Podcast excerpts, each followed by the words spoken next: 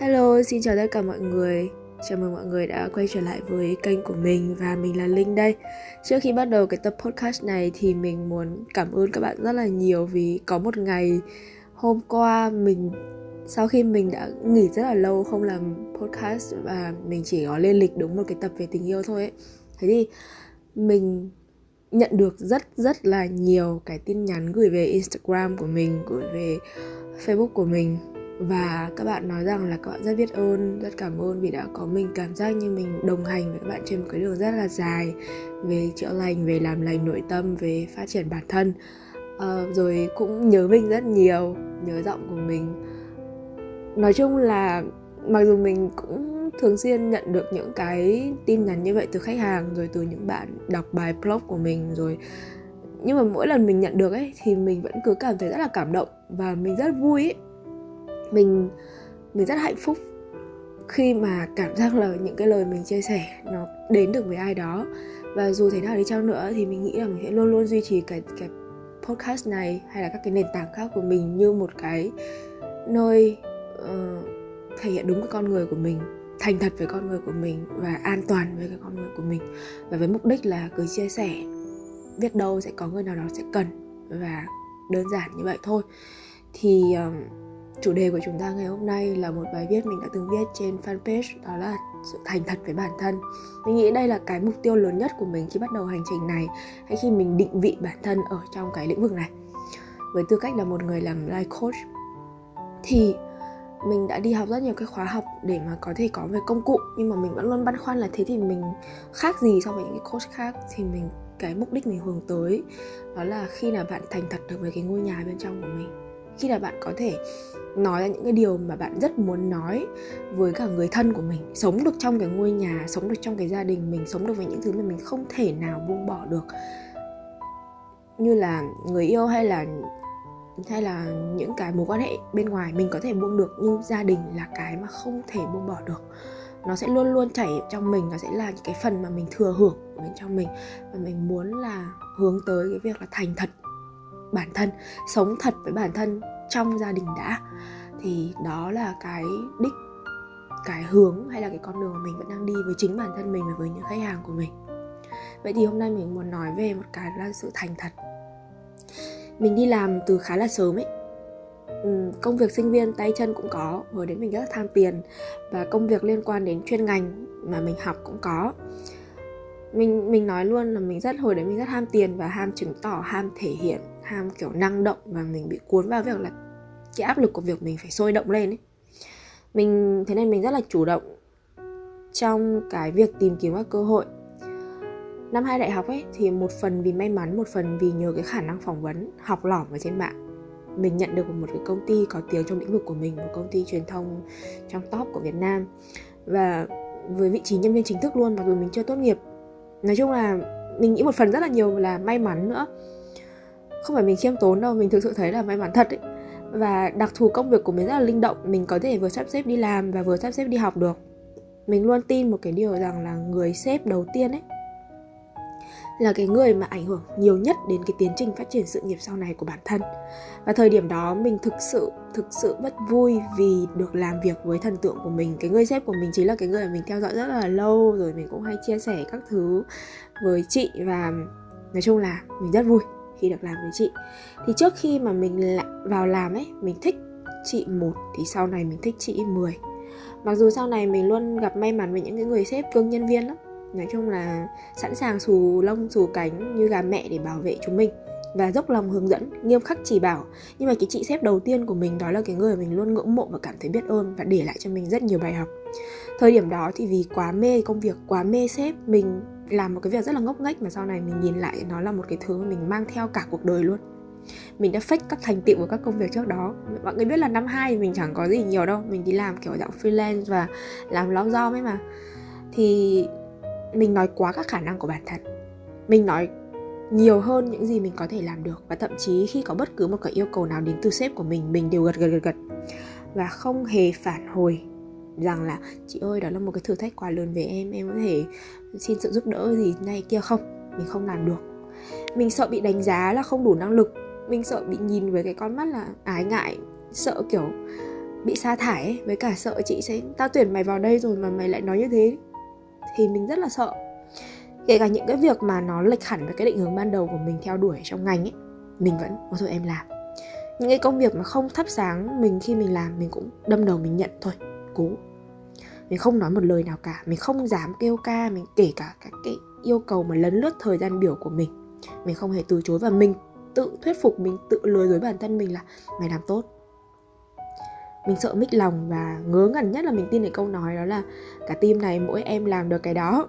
Không có em thì không biết giao cho ai. Trời, mình rất là sướng, mình sướng tê người với cái cảm giác là trở thành một cái người đặc biệt, mà tự dối lòng và dối người như vậy. Thì đến một cái thời điểm mà mọi thứ lên đến cực cực đại rồi, mình không chịu được nữa ấy. mình không hề giải thích lý do mà mình cũng chọn rời đi. Mình, tức là mình bỏ trốn, mình bỏ chạy. Tất nhiên thì mình có bàn giao đầy đủ công việc, mình cũng không phải là đứa thiếu trách nhiệm lắm nhưng mà chị sếp của mình lúc đó sốc lắm.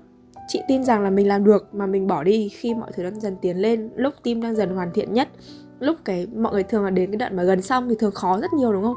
Thì chị nghĩ là mình bỏ mọi người đi khi khi mọi người đang rất là khó khăn và khiến cho mọi thứ bung bét. Thì ngày đó dự án của mình ấy, đón nhận rất, được đón nhận rất nhiều. Và trong team thì mỗi người đều chuyên môn hóa một cái mảng rất là tốt. Không hề có vấn đề gì cả. Vấn đề duy nhất đó là ở mình mình gật đầu tất tất cả những cái nhu cầu mà quên mất điều mình muốn này. Những cái task mà mình, nhiệm vụ mà mình yêu thích nhất, trái nhất thì mình không được làm vì vì mình nói là mình giỏi tất cả mà. Thì những cái việc mà mình thích làm thì cho người khác làm rồi. Và những cái việc mà người khác khó làm hơn thì mình sẽ bắt phải phải nhận. Và mình không hứng thú và mình lại trở, mình mình biến nó thành trở thành hai cái thứ gánh nặng ấy chứ không phải là trách nhiệm nữa. Và vì cảm thấy có gánh nặng nên là mình cố gắng làm tốt đến mấy. Mình cũng không thể yêu cái sản phẩm của mình kể cả lúc mà mình làm xong mà mình được khen tặng nhá. Mình được thưởng nóng nhá. Thậm chí là mình được chúc mừng và cái mảng làm tốt nhất của team mà mình vẫn dừng dưng mình không hiểu nổi cảm xúc của bản thân, lẽ ra mình phải vui ấy. Nhưng mà mình bắt đầu cảm thấy không có phản ứng gì cả và mình đã nhận ra là mình đã bắt đầu tất cả những cái chuyện này bằng việc thiếu thành thật mình thiếu thành thật với tất cả các nhu cầu về năng lực của bản thân và từ đó vô tình xây lên một cái niềm tin lớn với cái sếp và team của mình. Đến cuối cùng thì mâu thuẫn xuất hiện từ bên trong mình, bùng phát ra bên ngoài. Và kể từ đó, khi bắt đầu một công việc nào, một mối quan hệ nào, mình đều lựa chọn thành thật từ ban đầu. Có thể hơi ngớ ngẩn trong một cái thế giới hiện tại nhưng mà mình chọn làm cái điều đó. Một số bạn mình biết ấy, lựa chọn nói quá về nhu cầu, năng lực, thậm chí là hạ thấp các tiêu chuẩn của họ để bản thân có một công việc tốt với cái niềm tin ừ rồi nó sẽ tốt thôi nhưng sau một cái thời gian cống hiến, bạn nhận ra mình không hề cố gắng lấp đầy, mà mình cũng không, mình cũng không thể và cũng không hề cố gắng lấp đầy cái khoảng gap giữa thực tế và kỳ vọng ấy. Nếu mà, thế nên là những cái trường hợp có thể xảy ra là nếu mà bây giờ bạn chọn ở lại, thì bạn sẽ thấy rất là yếu đuối, không thể theo kịp ừ, yêu cầu công việc. Nhưng mà nếu mà ra đi thì bạn sẽ biết chắc là bạn sẽ không, cái khả năng của bạn không thể có một cái công việc vừa tầm với mức lương vẫn được overage nhưng mà bạn đang nhận vì bạn đã nói quá với bản thân, hoặc là bạn đã không thành thật với bản thân. Thứ mình muốn làm thì không làm. Không không nói và thứ mình không muốn làm thì cũng không giải thích ra. Hay là những cái thứ mà lẽ ra mình mình đã lựa chọn thì mình cũng không nỗ lực hết sức để mà cố gắng đạt được cái, thu hẹp cái khoảng cách của thực tế và kỳ vọng. Và mình bắt đầu ở trạng thái là mông lung, đi thì sợ, ở lại cũng không được. Tất nhiên nếu trong cái tình huống mà bạn vẫn lấp đầy được cái gap đó bằng nỗ lực thì mọi chuyện vẫn có thể tốt hơn nhá. Nhưng với tình huống của mình năm đó, mặc dù mình đã chạy cái gap mà mình tạo ra, tức là mình đã làm tốt công việc của mình mình được khen, nhưng mình trở thành một cái là không còn là mình trong công việc đó nữa. Mình trở thành ai ấy? Một cái người mình thấy rất là xa lạ. Tất nhiên chúng ta sẽ luôn phát triển. Chúng ta sẽ vẫn vẫn trở thành một cái người ngày càng tốt lên nhưng mà mình cứ cảm giác là có gì đấy wrong ấy sai sai ở đây. Mình biến thành mình biến mình thành một cái máy và cứ đâm đầu làm thôi và kết quả tốt mình không vui nổi ấy. Giống như gần đây có một người bạn của mình sau bạn ấy nghỉ và bạn ấy nghỉ việc và bạn ấy làm cái công việc tự do um, làm về uh, handmade ấy, thì bạn ấy có nói rằng là lúc mà bạn ấy nhận được cái giấy khen là best staff ấy ở trong công việc các bạn ấy bị đơ ra ấy. bạn ấy không không cảm thấy là hãnh diện về cái điều đó hay là bạn ấy thấy là những cái công việc mình làm nó nó không có giá trị. Nó làm, cũng là một cái làm về truyền thông, mạng xã hội và tất cả những gì bạn ấy làm là đưa những cái thông tin nhồi nhét vào đầu của khách hàng. Nó đạt được lợi nhuận thật, nhưng mà bạn ấy thấy nó không được như những gì bạn ấy mong muốn, đáp ứng được cái đạo đức của bạn ấy. Thì có người họ sẽ thấy việc đấy bình thường nhưng với bạn ấy với con người với cái cái true self ở bên trong bạn ấy vẫn không thấy nó đúng. Đúng là vậy. Bạn chọn rời đi làm bạn ấy chọn cái từ khóa cho cái cuộc đời. Tất nhiên không phải là lúc nào chúng ta cũng đi đóng gói bản thân và label bản thân đâu. Bạn ấy chọn một cái từ khóa đó là làm người mang đến niềm vui. Đó. Thì uh, bạn ấy đã mang đến niềm vui cho người khác bằng cách làm cái đồ handmade và bạn ấy bây giờ vẫn sống rất là tốt với cái công việc đấy thậm chí còn phát triển tốt hơn thì các cái công việc sau này sau khi mình nhận ra cái bài học đó mình đều bắt đầu với cái việc trình bày như thế này này. Em có kinh nghiệm này thiếu kỹ năng này và trong khoảng thời gian abc nào đó em có thể cải thiện được cái này. Nhưng cái kia thì có lẽ sẽ cần anh chị hỗ trợ hoặc đi tham gia khóa học anh chị có thể giới thiệu cho em khóa học nào phù hợp để phát triển cái kỹ năng đó hay không? Hay là uh, em có thể nhận được sự hỗ trợ từ anh chị không? Mình nêu cụ thể luôn mong muốn hỗ trợ kỳ vọng vào kết quả của bản thân trong cái buổi phỏng vấn và cái buổi đầu mình onboard ấy, mình nhận việc ấy. nếu như mà khớp với cái yêu cầu của đối phương với công ty với người thuê mình thì tốt thôi. Còn nếu không tốt thì mình cũng không có gì buồn vì mình tránh được những tình huống mà nói một đường là một nẻo. Hoặc những cái mà mình kiểu thực sự có một cái nghiêm túc hết cỡ việc là lấp gáp và vẫn là được vẫn được trở thành mình ấy thì mình cũng sẽ có là ở hiện tại thì em thấy em có tiềm năng làm cái này thật nhưng mà kinh nghiệm thì chưa có thật nhưng mà em nghĩ em làm được. Em chứng em, mình sẽ chứng tỏ cho họ biết thông qua những cái mà mình đã giải quyết trong công việc cũ như thế nào. Thì họ biết là mình có cái phẩm chất đó đặc đặc trưng đó. Và để làm được cái điều mà có thể nói ra một cách rõ ràng như vậy thì mình đã đi từng bước rất là một chậm. Đi từng bước từng bước một thôi. Đó là đầu tiên nó là thành thật với bản thân mình. Sau thì mới có thể biểu đạt ra bên ngoài được. Tức là thành thật với người khác. Ở trong cái mà những cái cái việc như thế này ấy, thì đôi khi chúng ta cũng cần những cái white lie tức là những cái lời nói dối vô hại. Nhưng nó luôn là ở cái bước biểu đạt ra bên ngoài với người khác còn chúng ta không nói dối với mình để làm gì cả không quay ra với bản thân để làm gì cả. Về bản chất nhá vẫn cần thành thật với bản thân để không tự áp lực lên mình và không tự hổ thẹn. Hạnh nói thật chính là nói thật với lòng mình và với người bởi vì là khi mà thiếu thành thật ấy thì cái người đầu đầu tiên nhận được cái sự ái ngại căng thẳng chính là bản thân chúng ta chứ không phải ai khác. Đó chính là cái nhân quả mà mà mình đã từng nói ở trong một vài cái suy nghĩ về tụ tập một, một cái tập podcast nào đó. Mình nói rằng là mình nhận ra chứ không phải mình nói. Mình nhận ra mình được học rằng là nhân quả nó không phải chờ bao nhiêu lâu để thấy đâu. Mà ngay tức thì làm điều không ổn không thành thật với bản thân. Người cảm thấy suy nghĩ nhiều lao lực áp lực chính là bản thân mình thì gần đây thì có một đứa bạn mình nó kể là tao muốn nghỉ ở nhà chơi tao không muốn đi làm làm việc work from home quen rồi vẫn có kết quả tốt nên là tao bảo với sếp là tao là em một để ở nhà. Và nó áy náy lắm nó nó buồn lắm nhưng mà thôi kệ. Em mình thắc mắc nó là thực ra ấy, lý do thực sự của mày là gì? Thì nó bảo là tao thấy đi làm bây giờ gặp nhiều người nguy hiểm quá ờ, rồi sợ bị dính ép không nhưng mà sao mà thôi một hồi nó kể lại? Thì thực ra ấy, là tao định vài hôm nữa về quê mà đi xe thì cũng mệt. Rồi thế này thế kia, thế tao mới nói là, mình mới nói là, thế mày đâu có sợ covid lắm đâu, đúng không? Thì nó mới thành thành thật, nó mới thật lòng. Thực ra là tại vì công ty xa quá, lạnh quá, còn covid nó chỉ là một phần, một trong các cái lý do thôi. Và ở nhà vẫn đảm bảo kết quả. Thì mình không nói là nó nói dối thì xấu, nhưng mà thành thật với chính bản thân nó chính là làm cho nó nhẹ nhõm hơn rất là nhiều. Và hôm đấy nó cũng bảo là thôi thừa nhận với mày là ít nhất là tao nói thật với mày cũng chính là nói thật với tao và tao thấy rất là nhẹ lòng. Và đi đến bước đó thôi là mình cảm thấy rất là thoải mái rồi. Thì chúng ta hay nói về thành thật như là một cái biểu hiện của ngôn từ kiểu um, phải nói ra ấy. Nhưng mà thành thật không phải là có sao nói vậy mà có sao biết vậy. Biết ở đây chính là sự nhận diện và sự chấp nhận tình huống, cảm xúc, nhu cầu, niềm tin từ sâu bên trong mình và không cường điệu hóa hay phớt lờ bất cứ điều gì đang hiện hữu. Không lạc quan quá cũng không bi quan quá, dù đó là điều như ý hay bất như ý đang xảy ra bên trong chúng ta. Khó nhất và cũng là cần nhất đó là thành thật với chính bản thân mình. Vì nếu như mà cả bản thân mình còn không thể tự tặng mình cái sự thành thật thì liệu mình có thể mong cái sự thành thật từ ai khác được? Thì chúng ta hay sợ là nếu mà thành thật với sống thật quá ấy, thì đó là một lời khuyên kinh khủng một lời khuyên rất là tệ. Hay là đó là một cái gì mà mà nó lỡ nhưng mà cái cái gốc cái bản chất của tôi là xấu xa thì sao? Thì cái đó mình sẽ nói ở phần sau.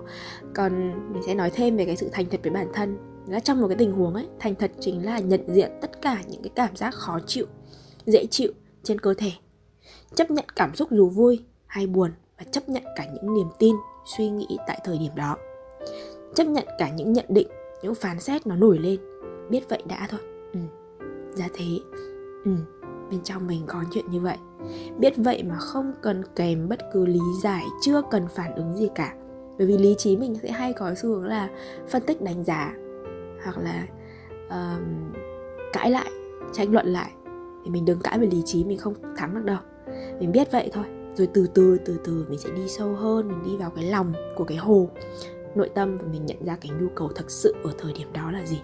Nhận thức có nghĩa là nhận thức về vấn đề, nhận thức về nguyên nhân, rồi nhận thức đến nhu cầu và mới đến giải pháp. Mình cần làm gì để đáp ứng nhu cầu đó mà không ảnh hưởng đến những nhu cầu khác của mình đã, rồi mới đến nhu cầu của người khác? Mình có thể biểu đạt nó ra ngoài bằng cách nào? Trong một cái mối quan hệ cũng vậy khi bắt đầu bạn có thể chưa nói ngay là, ê, mình cần thế này, mình cần thế kia với đối phương. Nhưng theo thời gian quan sát và kinh nghiệm, mình thành thật với mình qua các tương tác, bạn hoàn toàn có thể nhận ra và cho họ biết rằng với bạn, như thế nào là khiến bạn cảm thấy được yêu, được tôn trọng, được thấu hiểu, được hành động và không, cái nào là không. Và người đó có thể làm gì để cùng bạn đáp ứng, cùng bạn đi tiếp? Và với họ thì sao? Họ có nhu cầu gì? Họ có vấn đề gì? Họ nghĩ nguyên nhân đến từ đâu? Và mình có thể làm gì cho họ? Thì ngày trước khi mình mà đọc được một cái bài viết mình đã từng đọc một cái bài viết ở trên uh, blog của mình đó là trên những cái trang mà mình hay viết blog ấy đó là một cái tựa đề sống thật với chính mình là một lời khuyên kinh khủng. Và ngạc nhiên là có rất nhiều người ủng hộ cái điều đó và với cách lập luận thì cái cái khẳng định cũng là mình rất là ngạc nhiên ấy. Ủa tại sao lại như vậy? Ấy? thì mình mới nhận ra là nếu mà nhìn ở một góc độ khác ấy, lời khuyên đó, cái lời khuyên sống thật với chính mình nó không hề kinh khủng và nó rất có giá trị, mặc dù nó nghe hơi self help hay tích cực quá đà nhá. Có thể nó không hợp với tư duy của nhiều người, nhưng nó lại là kim chỉ nam của rất nhiều bạn khác. Vậy thì thành thật thì nên ở mức nào? Thành thật như thế nào mới đúng? Và liệu rằng là nếu mà thành thật và chúng ta là một cái gốc, cái hạt mầm của một người xấu thì sao? Thì có một cái sự khác biệt lớn giữa fake và truth.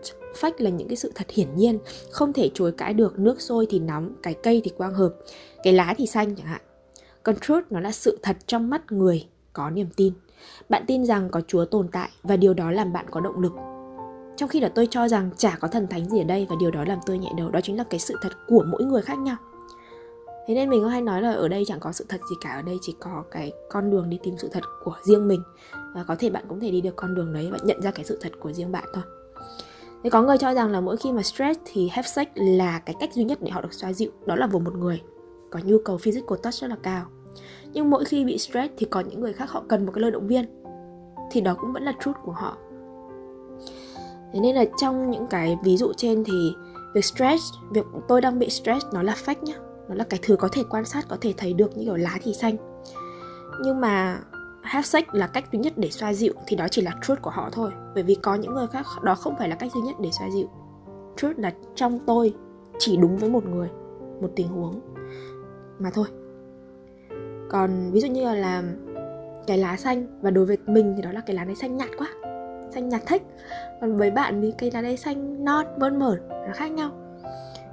Tương tự trong một vài khung cảnh cãi nhau giả định nhá thì đằng sau câu, anh là thằng khốn nạn, anh làm tôi khổ, anh không tôn trọng tôi bla bla bla. Thì sự thật đó là em yêu anh. Em sợ anh bị bỏ rơi lắm. Em bất an và em yếu đuối vô cùng. Nhưng mà hiếm khi chúng ta nhìn sâu nhìn sâu đến vậy và dám thừa nhận rằng là tôi bất an và tôi mỏng manh và tôi cần chỗ dựa.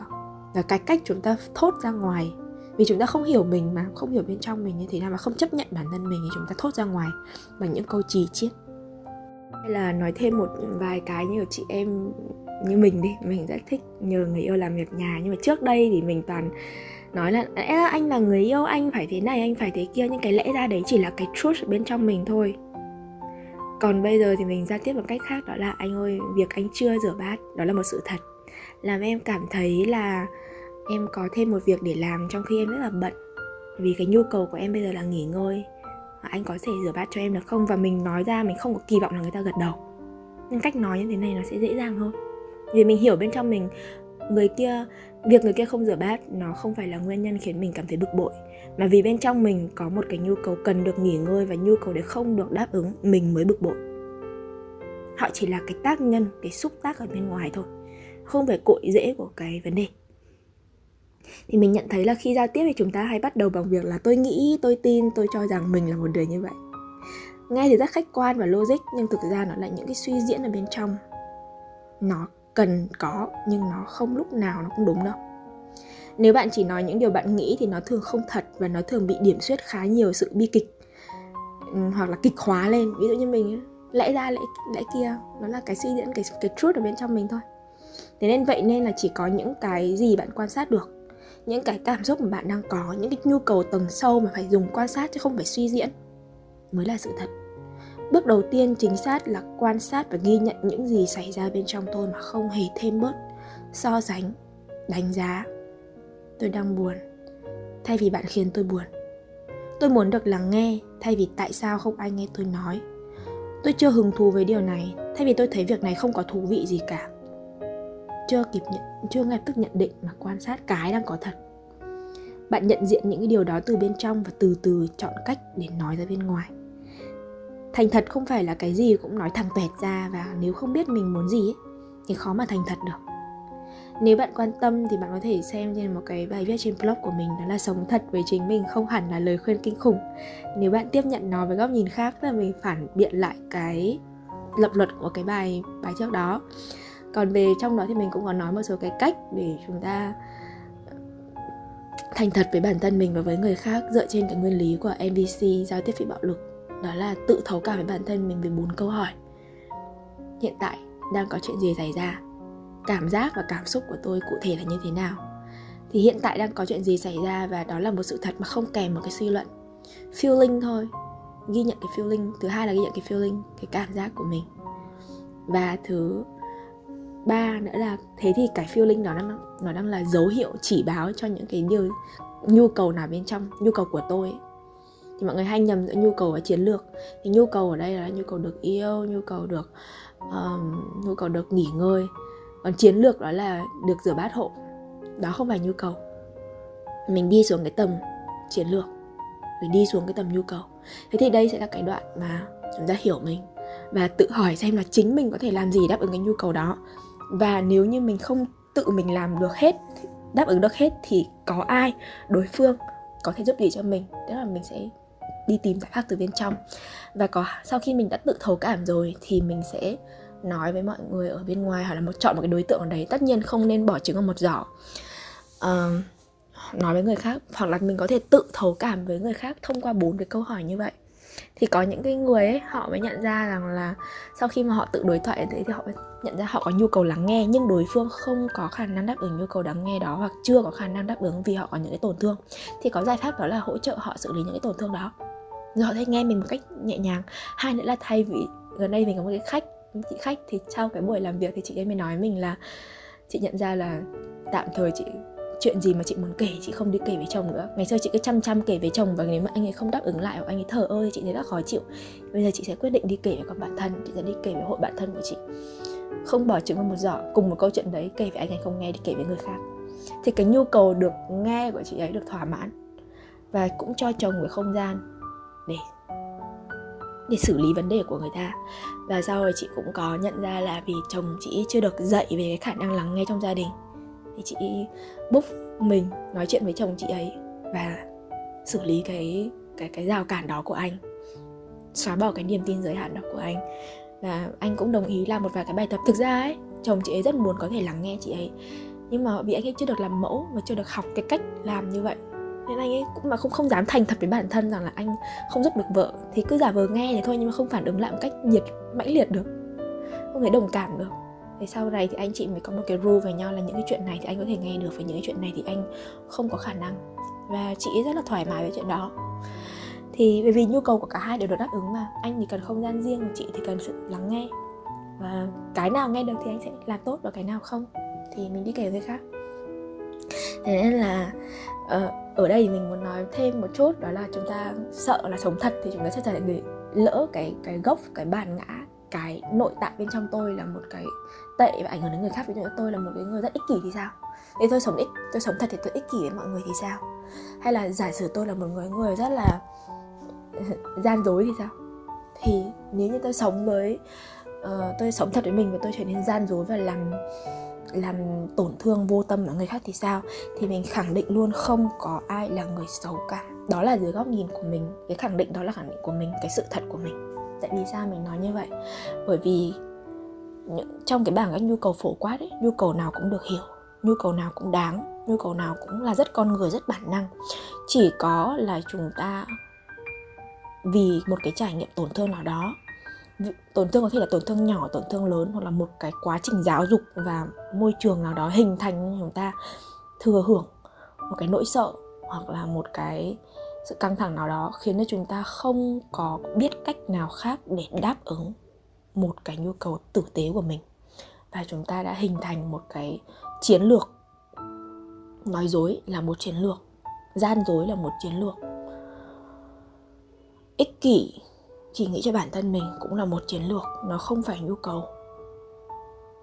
Vậy thì khi mà chúng ta phá vỡ những cái niềm tin giới hạn, phá vỡ những cái tổn thương chữa lành những cái tổn thương, thì chúng ta sẽ trở về với trạng thái vẹn nguyên nhất. Nhân chi sơ, tính bản thiện là cái thứ mình mình tin. Mặc dù thì có cái khác để nói rằng là ừ, chúng ta, nhân chi sơ, tính bản ác, đúng không? Nó thực ra là bản vốn dĩ sinh ra ban đầu không có thiện và ác. Quá trình nuôi dưỡng thành thiện hay quá trình nuôi dưỡng thành ác, nó tùy vào cái môi trường sống của mình. Và thường nó là một cái lớp rào đó mình có một cái niềm tin rất là mạnh liệt về con người mà chúng ta đằng sau không ai xấu cả. Và mình đã gặp rất nhiều cái tình huống là đến bản thân họ cũng thấy họ thật là tệ hại, xấu xa, không xứng đáng với người khác. Cho đến khi họ cởi bỏ được cái lớp vỏ đó của họ, cởi trói ra, thì họ thấy rằng là không, tôi rất biết cách yêu thương. Tôi rất yêu người mẹ của mình, rất yêu bố của mình, rất yêu con của mình. Nhưng vì tôi không biết cái tình yêu đó nên được biểu hiện như thế nào để người kia có thể hấp hấp thụ được. Và tôi đã lặp lại cái cách mà tôi đã được yêu đó là tất cả những gì mà mình muốn chia sẻ ngày hôm nay trong cái chủ đề thành thật với bản thân.